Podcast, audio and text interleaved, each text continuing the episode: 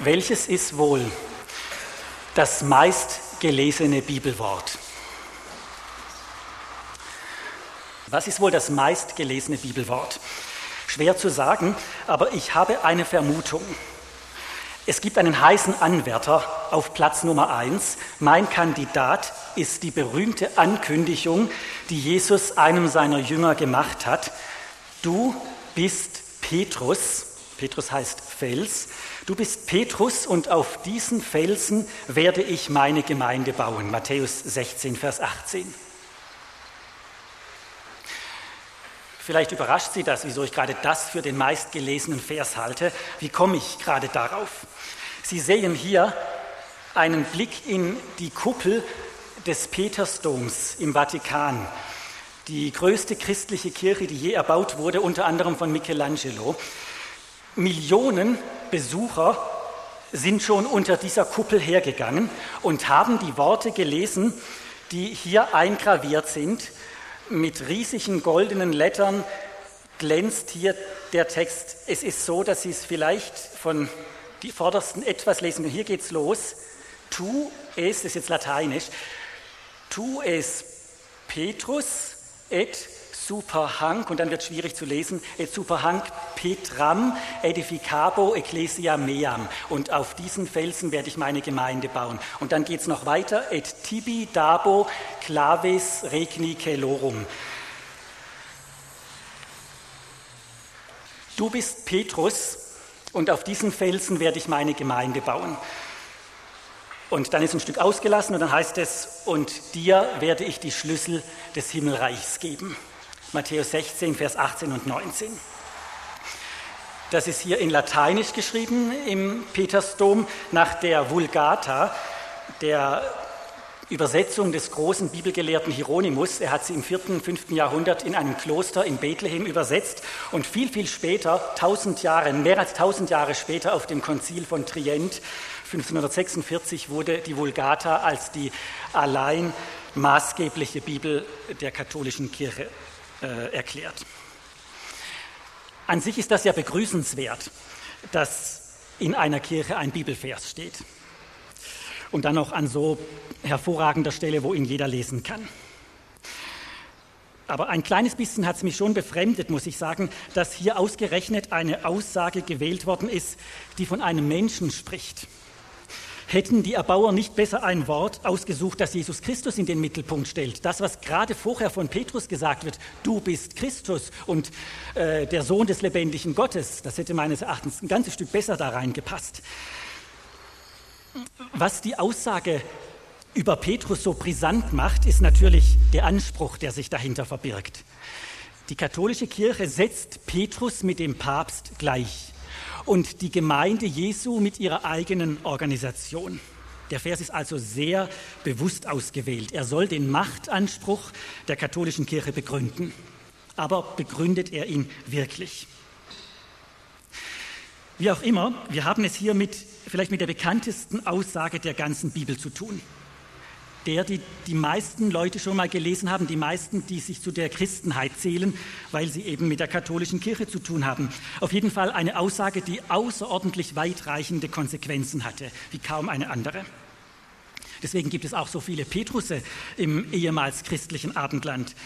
Seit jenem ersten Petrus haben unzählige Eltern ihr Kind so genannt. Es ist einer der beliebtesten Namen, den christliche Eltern ihren Sprösslingen vermachten. Peter, Peter im Englischen, schreibt sich gleich, spricht sich anders aus. Pierre, Pietro, Pedro, Piet, Per, Piotr, Butros. Wir haben eine ganze Reihe von diesen Petrussen in unserer Mitte. Einige sitzen vielleicht sogar hier. Es zeigt einfach, wie bekannt und berühmt Petrus geworden ist. Dieses berühmte Wort über Petrus steht in einem berühmten Zusammenhang und es ist sicher gut, wir lesen einmal den ganzen Abschnitt. Ich lese mal von Matthäus 16 von Vers 13 an. Als Jesus in das Gebiet von Caesarea Philippi kam, fragte er seine Jünger, für wen halten die Leute den Menschensohn? Manche halten dich für Johannes den Täufer, antworteten sie.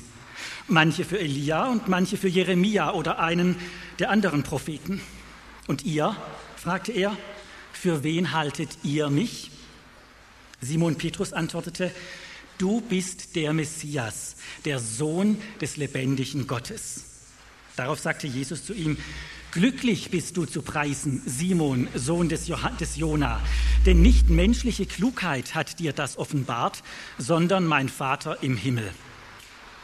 Deshalb sage ich dir jetzt, du bist Petrus, und auf diesen Felsen werde ich meine Gemeinde bauen, und das Totenreich mit seiner ganzen Macht wird nicht stärker sein als sie. Ich werde dir die Schlüssel des Himmelreichs geben. Was du auf der Erde bindest, das wird im Himmel gebunden sein. Und was du auf der Erde löst, das wird im Himmel gelöst sein. Dann schärfte Jesus den Jüngern ein, niemand zu sagen, dass er der Messias sei. Die Sache mit dem Felsenmann ist nicht das Einzige an diesem Text, was auffällt. Eigentlich finden wir hier gleich drei Besonderheiten, drei einzigartige Dinge in diesem Abschnitt. Zum ersten Mal spricht ein Mensch aus, wer Jesus ist. Du bist der Messias, der Sohn des lebendigen Gottes. Das hat bis dahin kein Mensch gesagt. Das zweite, zum ersten Mal spricht Jesus von der Gemeinde. Bis dahin kommt das Wort Gemeinde nicht ein einziges Mal vor im Matthäusevangelium und in den anderen Evangelien sowieso nicht. Und das Dritte, das ist eben, Petrus bekommt seine einzigartige Aufgabe. Es ist kein Zufall, dass diese drei Besonderheiten hier alle auf einmal auftauchen. Die drei Dinge haben unmittelbar miteinander zu tun. Zum ersten Mal spricht ein Mensch es aus, Jesus ist der Sohn Gottes. Für wen halten die Leute mich? fragt er. Für Johannes, den Täufer, für Elia, für Jeremia und ihr? Für wen haltet ihr mich? Man spürt förmlich, wie Jesus den Atem anhält. Was werden seine Jünger antworten? Sehen sie in ihm auch nur einen Propheten, einen Wundertäter, einen Vorboten von noch größeren Ereignissen? Jesus hält den Atem an, er wartet. Was sagen jetzt seine Jünger? Da tritt Petrus vor und erklärt, du bist der Messias, der Sohn des lebendigen Gottes. Was meinen Sie, wie Jesus sich da gefreut hat? Sie haben es begriffen, Sie haben es erkannt. Einer wagt es offen auszusprechen. Nicht wahr? Als Jesus seine Jünger um sich scharte, da hat er nicht einfach gesagt, wer er ist. Darf ich vorstellen, vor euch steht der Sohn Gottes, der Messias. Er hat nichts gesagt in der Richtung. Er befahl den Zwölfen einfach, kommt, schließt euch mir an, folgt mir nach. Und in diesen Jahren, die sie dann mit Jesus unterwegs waren, lernten sie ihn kennen. Sie sahen seine Wundertaten, sie hörten seine Worte, sie beobachteten seinen Umgang mit anderen Menschen, sie erlebten, wie er mit Gott sprach. Und jetzt, nach langer Zeit, wagt es Jesus, einmal einen Rechenschaftsbericht zu fordern, und zwar einen Rechenschaftsbericht über, von ihm selbst. Hat mein Dienst an den Zwölfen und am israelitischen Volk zu etwas geführt? Haben Sie erkannt, wer ich wirklich bin? Oder waren die Jahre des unermüdlichen Einsatzes umsonst? Und da kommt diese Antwort, du bist der Messias, der Sohn des lebendigen Gottes.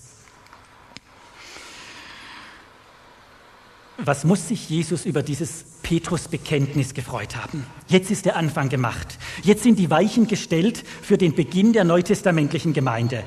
Und prompt sagt es Jesus, ich werde meine Gemeinde bauen. Und weil Petrus der Erste war, der sich so klar und so direkt zu Jesus bekannte, macht Jesus ihm eine ganz besondere Zusage. Auf dich, Petrus, werde ich meine Gemeinde bauen. So hängen also diese drei einzigartigen Dinge in unserem Text zusammen. So kam es, dass Petrus zum Felsenmann wurde. Petrus, der Felsenmann. Halt, stopp, rufen jetzt manche. Es gibt einen Einwand an dieser Stelle. Petrus ist ja gar nicht der Fels, sagen manche. Und die ganz Schlauen haben sich da im griechischen Text umgesehen. Da steht für Fels gar nicht Petros, sondern Petra. Ich habe es hier griechisch reingeschrieben, das ist ganz einfach zu lesen. Sie sehen nur, die Endung ist anders. Petros, das ist die maskuline Endung und Petra, das ist die feminine Endung. Du bist Petrus, sagt Jesus, und auf diese Petra werde ich meine Gemeinde bauen. Hat also jetzt gar nichts mit Petra zu tun. Da klingt im Deutschen was ganz Unglückliches mit. Natürlich nicht, als die Leute das damals hörten. Äh, und dann wird gesagt, Petra bedeutet großer Fels. Und Petros bedeutet kleiner Fels oder Stein, Felsstück. Und auf einem kleinen Felsbrocken kann man ja keine Gemeinde bauen. Also hat Jesus was anderes gemeint. Sonst hätte er sagen müssen, du bist Petros und auf diesen Petros werde ich meine Gemeinde bauen. Zweimal das gleiche Wort. Was ist von diesem Einwand zu halten? Hat Jesus bewusst gewechselt, um zu zeigen, du Petrus bist nicht der Fels, auf den ich meine Gemeinde baue? Ich glaube, man macht hier aus einer Maus einen Elefanten. Wenn man in einem griechischen Lexikon nachschlägt und sich dann auch noch Belegstellen ansieht, dann stellt man sehr rasch fest, die Bedeutungen von Petros und Petra sind keineswegs so klar gegeneinander abgegrenzt, wie manche das gerne hätten. Die Hauptbedeutung von Petra ist Fels oder großes Gestein, eine Gesteinsmasse. Aber an nicht wenigen Stellen bedeutet Petros genau dasselbe wie äh, Petra, genau dasselbe wie Petros, nämlich einfach der einzelne Fels, das, äh, der einzelne größere Stein. Und umgekehrt bedeutet Petros zunächst Felsstück Stein, aber an vielen Stellen ist es auch synonym, gleichbedeutend mit Petra, dem großen Fels, der Felsmasse.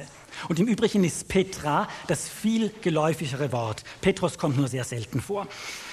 Schon dieser fließende Übergang zwischen den beiden Bedeutungen sollte vorsichtig machen, die ganze Auslegung von Matthäus 16, 18 auf diesen Wechsel der Endung zu stützen.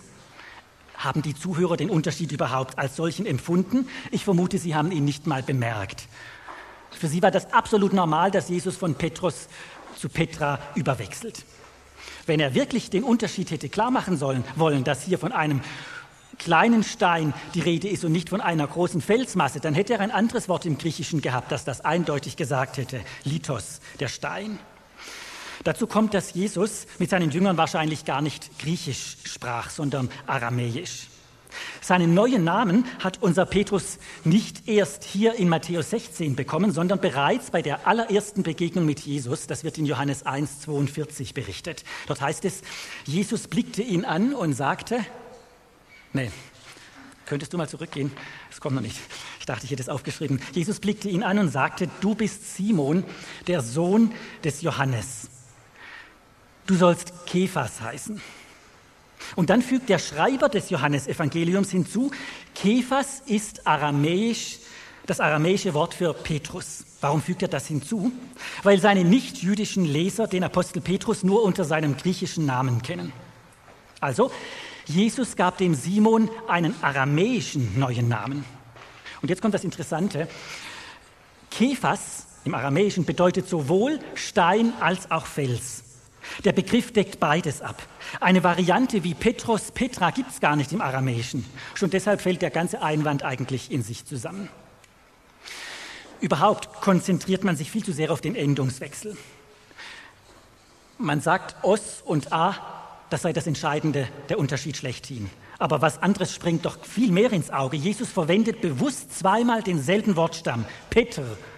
Außerdem verknüpft er den Namen Petrus und das Bild Fels durch das zurückweisende dieser und auf diesen Fels werde ich meine Gemeinde bauen. Auf was soll sich dieser denn beziehen, wenn nicht auf Petrus? Gibt keinen anderen Bezug. Also, starke sprachliche Signale weisen darauf hin, dass Name und Bild Petrus und Petra auf dieselbe außersprachliche Bezugsgröße hinweisen, nämlich auf die Person des Apostels Petrus und dass das Bild den Namen erklärt. Petrus bildet nicht äh, das Wort Petra bildet nicht einen Gegensatz zu Petrus, sondern die Erläuterung. Denken Sie nochmal an den Zusammenhang. Wir schauen jetzt mal ein bisschen über den Tellerrand dieser einen Aussage hinaus. Was ging voraus? Du bist der Messias, der Sohn des lebendigen Gottes, das Petrus-Bekenntnis, das Jesus so glücklich macht. So glücklich, dass er zu Petrus sagt, und jetzt preise ich dich glücklich und, und gebe dir einen neuen Namen oder nenne dich bei deinem neuen Namen, Petrus. Und jetzt erwartet jeder von uns und alle die anderen der zwölf, dass jetzt Jesus erklärt, warum. Was hat das mit dem neuen Namen auf sich? Was hat das mit dem Petrusbekenntnis auf sich? Es wird eine Erwartung geweckt. Eine Erklärung für den Namenswechsel wollen wir haben. Und genau diese Erwartung stillt Jesus. Er fügt ein Wortspiel zu diesem Namen bei. Simon heißt jetzt Petrus, weil ich diesen Petrus zu einer Petra, zu einem Felsen mache. Wie wäre es denn bei der anderen Auslegung? Da würde Jesus den begonnenen Gedankengang abrupt abbrechen und die geweckte Erwartungshaltung enttäuschen. Du bist zwar Petrus, aber du bist wohlgemerkt nur ein Stein. Der Fels, auf den ich meine Gemeinde baue, ist was ganz anderes. Wenn Jesus das hätte sagen wollen, das hätte er anders machen müssen. Ich habe mal mit einem Befürworter dieser Auffassung gesprochen und er hat mir das ganz plastisch vorgeführt, wie er sich das Gespräch zwischen Petrus und Jesus vorstellte. Jesus zeigte mit dem Finger auf Petrus und sagte, du bist Petrus. Und dann zeigte er mit dem Finger auf sich selber und sagte, und auf diesen Felsen werde ich meine Gemeinde bauen. Natürlich wäre sowas denkbar. Aber für einen Leser des Matthäusevangeliums, der den umgebogenen Zeigefinger nicht sehen kann, da müsste Matthäus das irgendwie deutlich machen. Er müsste sehr deutlich sagen, schriftlich sagen, du bist zwar Petrus, aber nicht du, sondern ich bin der Fels, auf den ich meine Gemeinde baue. So wie das im Matthäusevangelium formuliert ist, kann es nichts anderes bedeuten als Petrus ist der Fels. Nichts im Text weist auf eine solche unvermittelte Verschiebung der Aussage hin, auf diese Kehrtwendung um 180 Grad. Der Vers 16, das Petrusbekenntnis, stellt eine Erklärung von Petrus über Jesus dar. Und jetzt stellen die Verse 17 bis 19 eine Erklärung von Jesus über Petrus dar. Und nicht etwa eine weitere Erklärung über Jesus. Das wird den ganzen Gesprächsverlauf auf den Kopf stellen.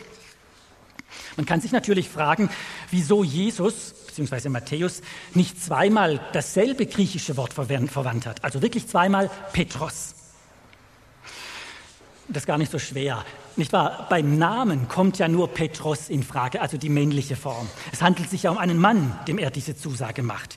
Simon ist ein Petrus, keine Petra. Hier kann man es mal anwenden. Äh,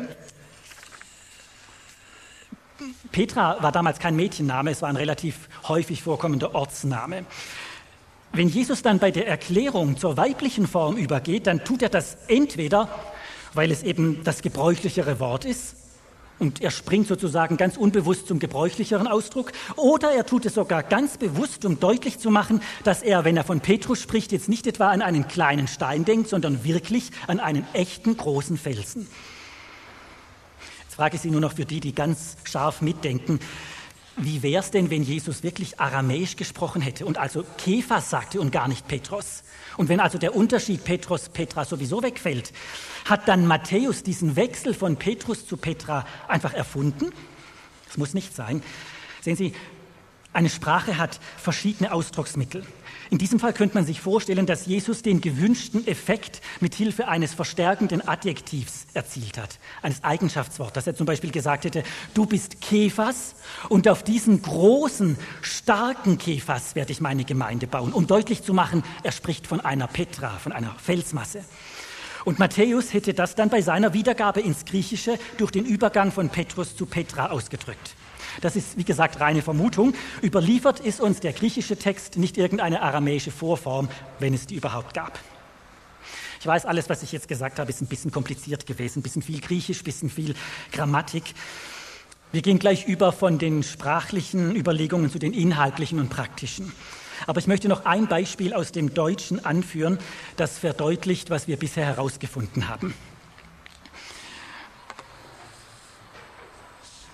Nehmen wir mal an, ein gewisser Ernst Hauser, langjähriger Mitarbeiter in der Forschungsabteilung einer Firma, feiert ein Dienstjubiläum. Da könnte sein Chef zum Beispiel diesen Toast auf ihn ausbringen. Mein lieber Ernst, diese Ernsthaftigkeit, die schon in deinem Namen zum Ausdruck kommt, hat deiner gesamten Tätigkeit bei uns ihren Stempel aufgedrückt. Immer konnte man sich auf dich verlassen. Mit größter Gewissenhaftigkeit hast du alle deine Aufträge ausgeführt. Nachlässigkeit und Verspätung waren Fremdwörter für dich und so weiter und so fort. Haben Sie es beachtet? Wir haben hier etwas, was genau gleich ist wie in Matthäus 16, Vers 18. Der Übergang von einem Männernamen, Ernst, zu einer daran anknüpfenden Charakterisierung, Ernsthaftigkeit, ein feminines Substantiv. Ernst ist maskulin, klar, es ist ja ein Mann, der da gelobt wird, aber das Wort, das jetzt von seinem Namen abgeleitet wird, ist feminin, Ernsthaftigkeit. Der, der formale Unterschied ist sogar viel, viel größer. Ernst Und Ernsthaftigkeit, die Endung, die ganze lange Endung, viel, viel größerer Unterschied als bei Petros zu Petra. Und doch ist völlig klar, dass zwischen Ernst und Ernsthaftigkeit nicht der geringste Kontrast beabsichtigt ist. Im Gegenteil, wieder weist dieses, diese Ernsthaftigkeit zurück auf unsere Person, den Ernst, und auf die Bedeutung, die in seinem Namen enthalten ist, und führt das weiter aus. Nicht? Wenn ein inhaltlicher Kontrast intendiert wäre, dann müsste das mit sprachlichen Mitteln sehr klar formuliert werden. Etwa so, dass der Chef sagen würde, du heißt zwar Ernst, aber deine Arbeit bei uns hast du nicht mit Ernst ausgeführt, sondern mit Ernsthaftigkeit. Und natürlich käme dann bei den Hörern und sicher auch bei Ihnen sofort die Frage auf, was ist denn der Unterschied zwischen Ernst und Ernsthaftigkeit? Denn die beiden Bedeutungsfelder, die überschneiden sich so weitgehend, dass man nicht an möglicherweise irgendwo vorhandene Unterschiede denkt, sondern die beiden Begriffe als deckungsgleich empfindet. Hätte der Chef es sich nicht leichter machen können, indem er zweimal Ernst verwendete? Also, mein lieber Ernst, dieser Ernst, der schon in deinem Namen zum Ausdruck kommt. Sicher ginge das. Aber der Chef nimmt vielleicht, ohne sich die Gründe bewusst überlegt zu haben, den Wechsel zurecht vor. Wissen Sie warum? Das deutsche Wort ernst als Eigenschaft tendiert leicht zu einer negativen Färbung. Wer ernst ist, ist streng und humorlos. Während Ernsthaftigkeit wird ausschließlich positiv empfunden. Wer ernsthaft ist, der ist zuverlässig und aufrichtig. Und daher passt Ernsthaftigkeit einfach noch besser, um den Jubilar und seine Arbeit zu charakterisieren. Aber damit ist auch klar, der Redner möchte mit dem Wechsel keinesfalls auf ein vermeintliches Defizit bei seinem Jubilar, bei dem Ernst hinweisen, sondern im Gegenteil alle negativen Nebentönen oder Hintergedanken einen Riegel vorschieben und ausschließlich das Positive hervorheben. Ernst soll also bei dem Toast als gleichbedeutend verstanden werden und selbstverständlich verstehen Sie Zuhörer auch so. Ich lasse jetzt hier mal was aus, das war nochmal. Hm. Da war noch mal ein sprachliches Gesetz drin, das lasse ich weg. Äh, jetzt gehen wir von den sprachlichen zu den praktischen Gesichtspunkten. Wie hat man sich denn das nun vorzustellen? Petrus, der Felsenmann, auf den Jesus seine Gemeinde baut. Zunächst möchte ich noch mal auf die Schlüssigkeit dieser Aussage hinweisen. Zum ersten Mal stellt sich ein Jünger so offen auf Jesu Seite und bekennt sich zu ihm als dem Messias und Sohn Gottes. Gewissem Sinn ist Petrus damit der erste Christ. Ich weiß, Sie können jetzt sagen, zum Christsein gehört doch, dass man an den gekreuzigten und auferstandenen Herrn glaubt und dass man den Heiligen Geist empfangen hat. Aber nicht zum damaligen Zeitpunkt vor Pfingsten und vor Kreuz und Auferstehung war dieses Bekenntnis von Petrus das Größte, was jemand tun konnte, um seine Zugehörigkeit zu Jesus zu demonstrieren. Und Petrus war der Erste, der diesen Schritt machte. Hier liegt sicher auch der Grund, wieso Jesus jetzt plötzlich zum allerersten Mal von der Gemeinde spricht, die es ja noch gar nicht gab bis zu dem Zeitpunkt. Er sieht in diesem Petrus gewissermaßen das erste Gemeindeglied. Jetzt kann er offen vom künftigen Gemeindebau reden.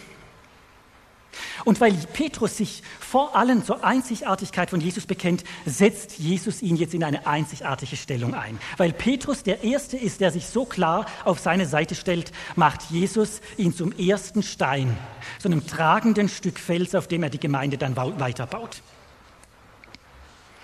Und genau an der Stelle haken jetzt wieder manche ein. Petrus als Fels, auf den die Gemeinde aufgebaut wird, das stimmt doch gar nicht.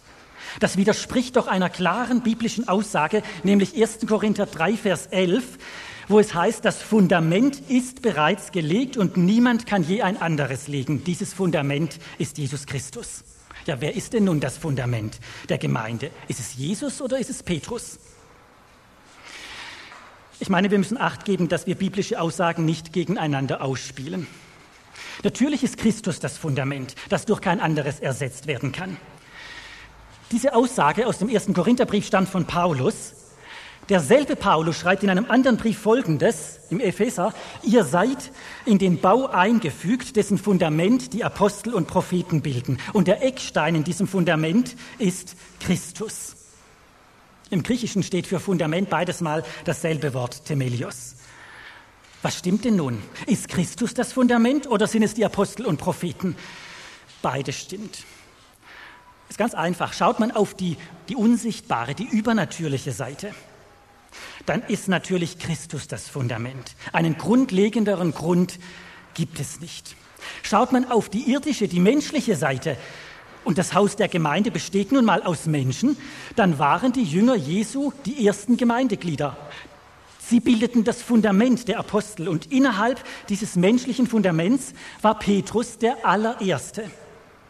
Also, das Fundament ist einmal Christus und einmal sind es die Apostel und Propheten. Man kann es auch noch aus einem anderen Blickwinkel ansehen.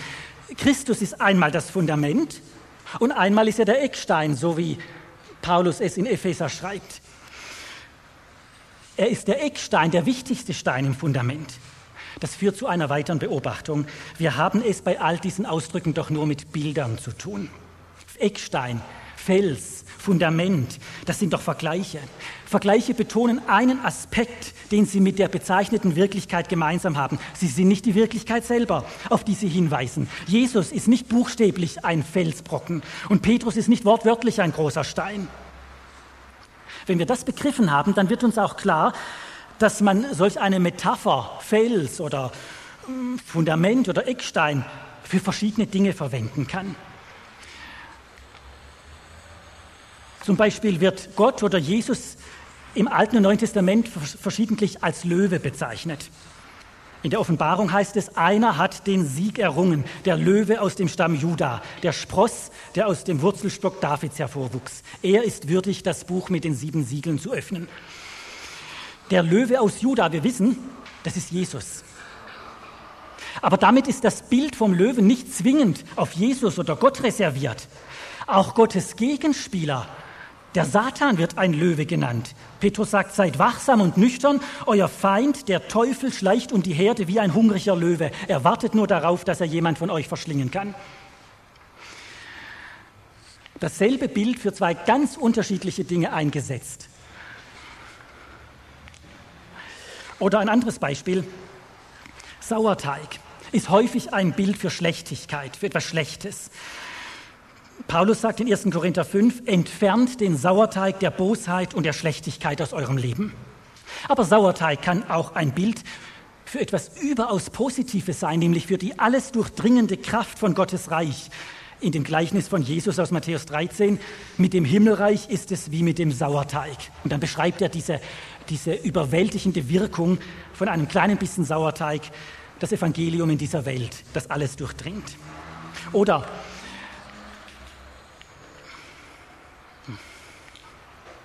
Einmal erklärt Jesus sich selber zum Licht der Welt und ein andermal sagt er zu seinen Jüngern, ihr seid das Licht der Welt.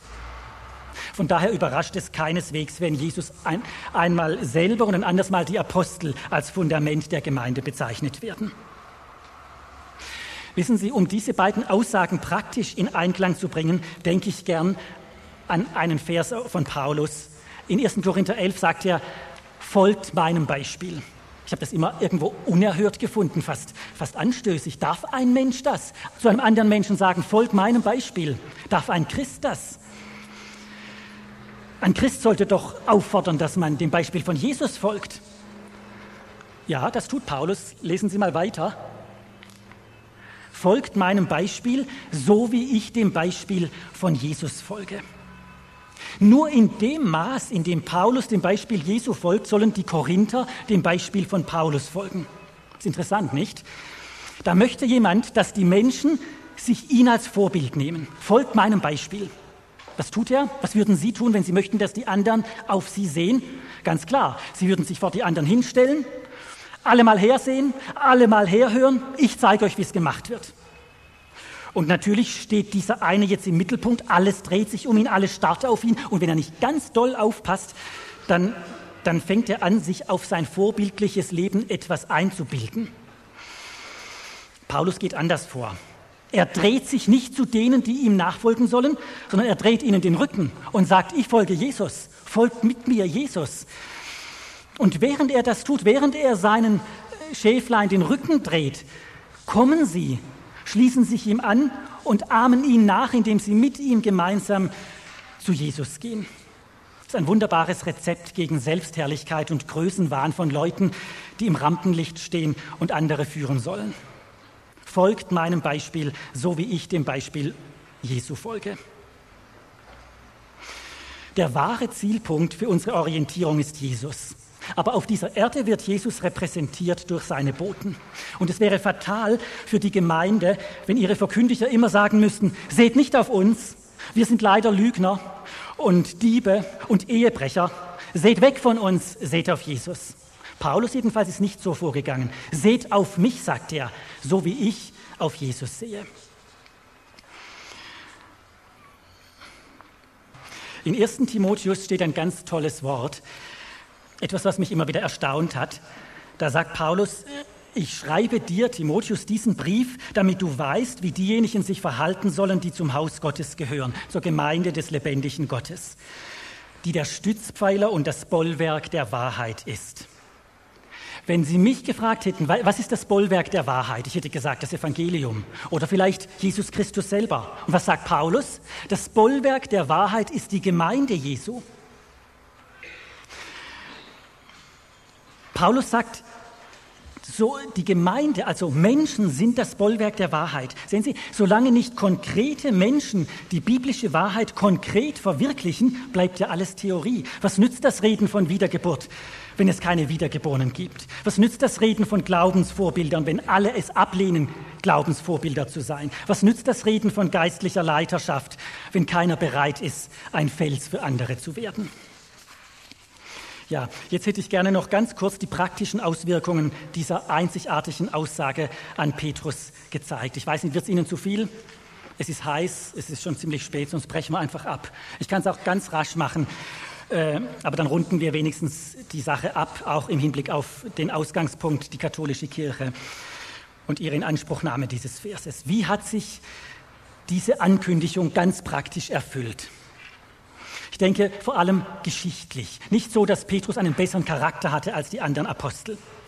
Petrus war historisch gesehen der erste Stein im Bauwerk der Gemeinde und darum übertrug Jesus ihm als erstem die Leitung der Gemeinde. Das äußerte sich konkret in solchen Aussagen, wie ich sie hier aufgelistet habe, die immer wieder vorkommen in den Evangelien. Stärke den Glauben deiner Brüder, sagt Jesus zu Petrus. Oder Sorge für meine Schafe, hüte meine Schafe, weide meine Lämmer in Johannes 21.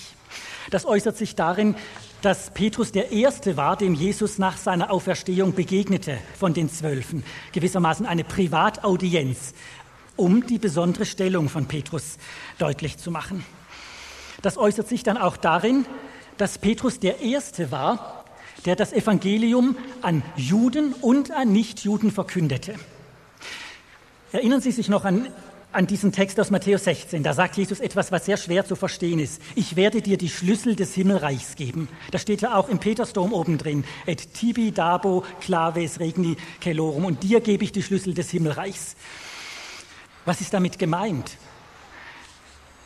Ich glaube, Ganz praktisch, äh, Petrus hat das Himmelreich aufgeschlossen durch die Verkündigung des Evangeliums, und zwar als erster. Als erster für die Juden, als er die Pfingstpredigt hielt, und als erster für die Nichtjuden, als er zu Cornelius, diesem römischen Offizier, in das Haus ging in Caesarea.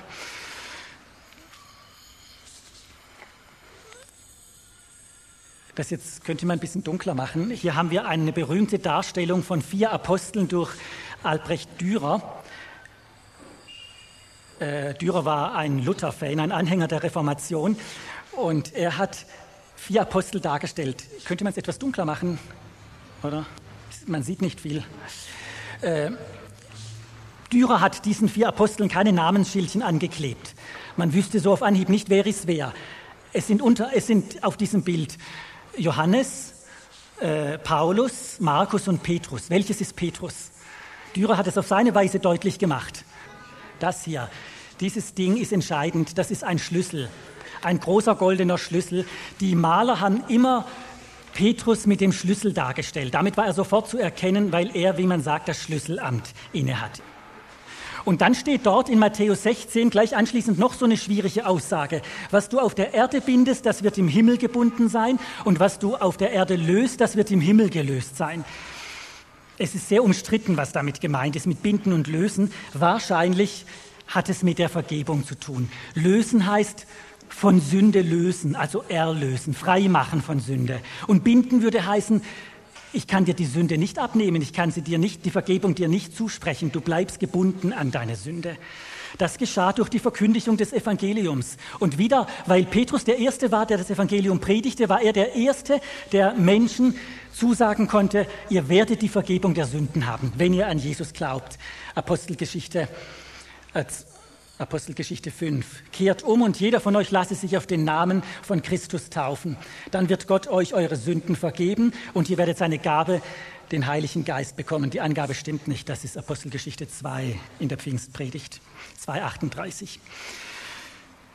Ja, und dann noch etwas. Petrus war der erste Leiter der ersten örtlichen Gemeinde, der Leiter von Jerusalem. Und Jerusalem war die erste Gemeinde, die Muttergemeinde. Und alle anderen Gemeinden, die es heute auf der Welt gibt, in Europa, in Afrika, in Asien, gehen aus von Jerusalem. Alle ersten Christen gingen von Jerusalem aus. Die, die die Pfingstpredigt hörten, Petrus reden hörten, durch ihn zum Glauben kamen. Alles, was seither in der Gemeinde Jesu geschehen ist, kann man in gewissem Sinn zurückführen auf, auf Petrus. Ja, er war der erste Christ und durch ihn gab es den Anstoß für die Nächsten zurückführen auf die Gemeinde in Jerusalem und in der Gemeinde Jerusalem zurückführen auf ihren Leiter und ihren ersten Christen Petrus. Auf diesen Felsen werde ich meine Gemeinde bauen. Daneben muss allerdings auch gesagt werden, was das Felsenamt nicht bedeutet. Und jetzt wird es eben nochmal wichtig zum Abschluss. Petrus, der Fels, tritt nicht an die Stelle von Christus, dem Felsen. Christus bleibt ihm übergeordnet. Man könnte hier an der Stelle fast mal sagen, Christus bleibt ihm untergeordnet, unterstellt, denn Christus ist ja das tragende Fundament und Petrus steht auf Christus. Christus trägt auch Petrus. Er ist das eigentliche Fundament. Und was anderes, die Menschen, die Petrus zum Glauben führt, die glauben anschließend nicht an Petrus, die glauben an Christus. Die Gemeinde, die Christus bauen will, ist nicht die Gemeinde von Petrus, es ist die Gemeinde von Christus. Auf diesen Felsen werde ich meine Gemeinde bauen. Jesus gibt das Heft nicht aus der Hand. Er bleibt der Baumeister der Gemeinde, auch wenn er zum Beispiel Paulus als Baumeister einsetzt oder Petrus. Jesus bleibt der oberste Hirte, auch wenn er Hirten über seine Gemeinde einsetzt. Und dann meine ich, diese Geschichtlichkeit des Felsenamtes schließt auch ein, dass sie sich nicht auf andere übertragen lässt, auf Nachfolger von Petrus. Natürlich wurde Petrus irgendwann abgelöst von anderen Gemeindeleitern, von Jakobus in Jerusalem oder dann in Rom, wo er hinging, von anderen, die nach ihm kamen. Aber dieses Petrusamt, das war einmalig. Die Päpste führen ihr Amt angeblich lückenlos bis auf Petrus zurück. Das ist sehr, sehr umstritten. Diese Rückführung auf Petrus lässt sich nicht äh, halten. Ähm, selbst äh, katholische Wissenschaftler sind sich darüber im Klaren, dass dort große Lücken sind. Der Anspruch, dass der Papst Petrus ist, kam im dritten Jahrhundert zum ersten Mal auf. Äh, aber ganz egal, wie das ist, selbst wenn man es machen könnte, dass der Auftrag an Petrus war historisch und damit vorübergehend. Petrus war der erste Fels und man kann einen Felsen, der jetzt unten im Gebäude eingebaut ist, nicht ausbrechen und irgendwo anders wieder einsetzen. Da kommt das ganze Gebäude ins Wanken. Das Petrusamt war einmalig im doppelten Sinn des Wortes. Es lässt sich nicht wiederholen. Es war einmal und es ist vorbei. Nochmal wechseln. So, jetzt habe ich nur noch zwei Bilder und etwas zum Abschluss. Wir sind Wir sind von dem Anspruch, äh, von dem Einwand ausgegangen, dass mit dem Felsen Petra nicht Petrus gemeint ist, sondern das Glaubensbekenntnis oder Jesus selber. Es ist klar, warum manche Christen das attraktiv finden. Sie hoffen auf diese Weise, dem Papst definitiv das Wasser abgraben zu können. Nun, der Versuch ist gut gemeint, aber es ist allzu durchsichtig und in keiner Weise überzeugend. Aussage des Textes spricht ganz klar dagegen. Diese Art von Argumentation, die ist äh, für denkende Katholiken in keiner Weise überzeugend. Sie, sie drängt sie im Grunde darauf, ihren eigenen Standpunkt zu behalten. Und für Evangelikale wird sie zum Bumerang, der auf sie selbst zurückfällt und ihnen selber schadet. Im Grunde nimmt man den römisch-katholischen Anspruch viel zu ernst, wenn man so denkt. Und man gibt ihm im Grunde, ohne es zu wollen, recht, als würde sich das Papsttum wirklich auf das Petrusamt abstützen können. Und dann muss man, um den päpstlichen Anspruch zu schmälern, das Petrusamt schmälern. Und wieder, ohne es zu wollen, schmälert man damit auch das Petrusbekenntnis. Denn das Petrusamt ist ja ein Lohn für das Petrusbekenntnis. Die Größe des Petrusamtes entspricht der Größe von Petrusbekenntnis. Wenn man das Petrusamt klein macht, dann macht man plötzlich auch die Aussage klein, dass Jesus der Sohn des lebendigen Gottes ist. Wir dürfen dort keine Zäsur in den Text einsetzen. Du bist Petrus, aber der Fels ist jemand anders. Der richtige Weg zwischen Petrusamt und Petrus und Papstanspruch zu trennen, ist dort die Zäsur zu setzen. Zwischen Petrusamt und Papstanspruch, aber nicht im Bibeltext. Wissen Sie, ich finde das fast ironisch, irgendwie fast wie einen Humor Gottes wie er das gemacht hat, dass in der Kuppel des Petersdoms äh, diese Aussage steht. Das haben die Leute damals hineingeschrieben, damit es jeder lesen kann, worauf sich der Machtanspruch des Papstes gründet. Aber jeder, der diesen Vers wirklich liest und anfängt darüber nachzudenken, der muss merken, dass ganz was anderes gemeint ist. Was als Beweis gedacht war, entpuppt sich als Widerlegung. Die Erbauer der Peterskirche wollten ihr ein unzerstörbares Fundament geben und haben ihr in Wirklichkeit das Fundament entzogen. Der Dom steht auf tönernen Füßen. Und jetzt noch ein allerletzter Gedanke für uns ganz praktisch. Ich glaube, das Petrusamt ist gar nicht so einzigartig. Natürlich war Petrus der erste Stein im Gebäude der Gemeinde von Jesus, der erste Stein in diesem Tempel Gottes. Im Neuen Testament heißt es einmal, lasst euch als lebendige Steine in das Haus, in das Haus Gottes einfügen, in das Haus, das von Gott erbaut wird und von seinem Geist erfüllt ist. Wissen Sie, wer das geschrieben hat? Das finde ich auch wieder fast, fast zum Lachen. Das ist ein Humor Gottes, dass er das so hat schreiben lassen. Petrus, Petrus, dieser erste Stein im Haus Gottes, der fordert jetzt seine Mitchristen auf, ebenfalls Steine in diesem Haus zu werden. Jeder von uns soll an seinem Platz ein Petrus sein, ein Fels, ein Stein, auf den dann weitere Steine aufgebaut werden können. Es ist wie bei einer Mauer, wo ein Stein auf den anderen gefügt wird. Es braucht alle diese Steine. Jeder Christ wird von anderen Christen getragen und ist seinerseits verantwortlich für andere, die sich jetzt auf ihn stützen werden. Wer immer sich zu Jesus als dem Menschen dem Messias und dem Sohn Gottes bekennt, bekommt Anteil an dem Auftrag des Petrus, ein Fels für andere zu sein und mitzuhelfen beim Bau der Gemeinde.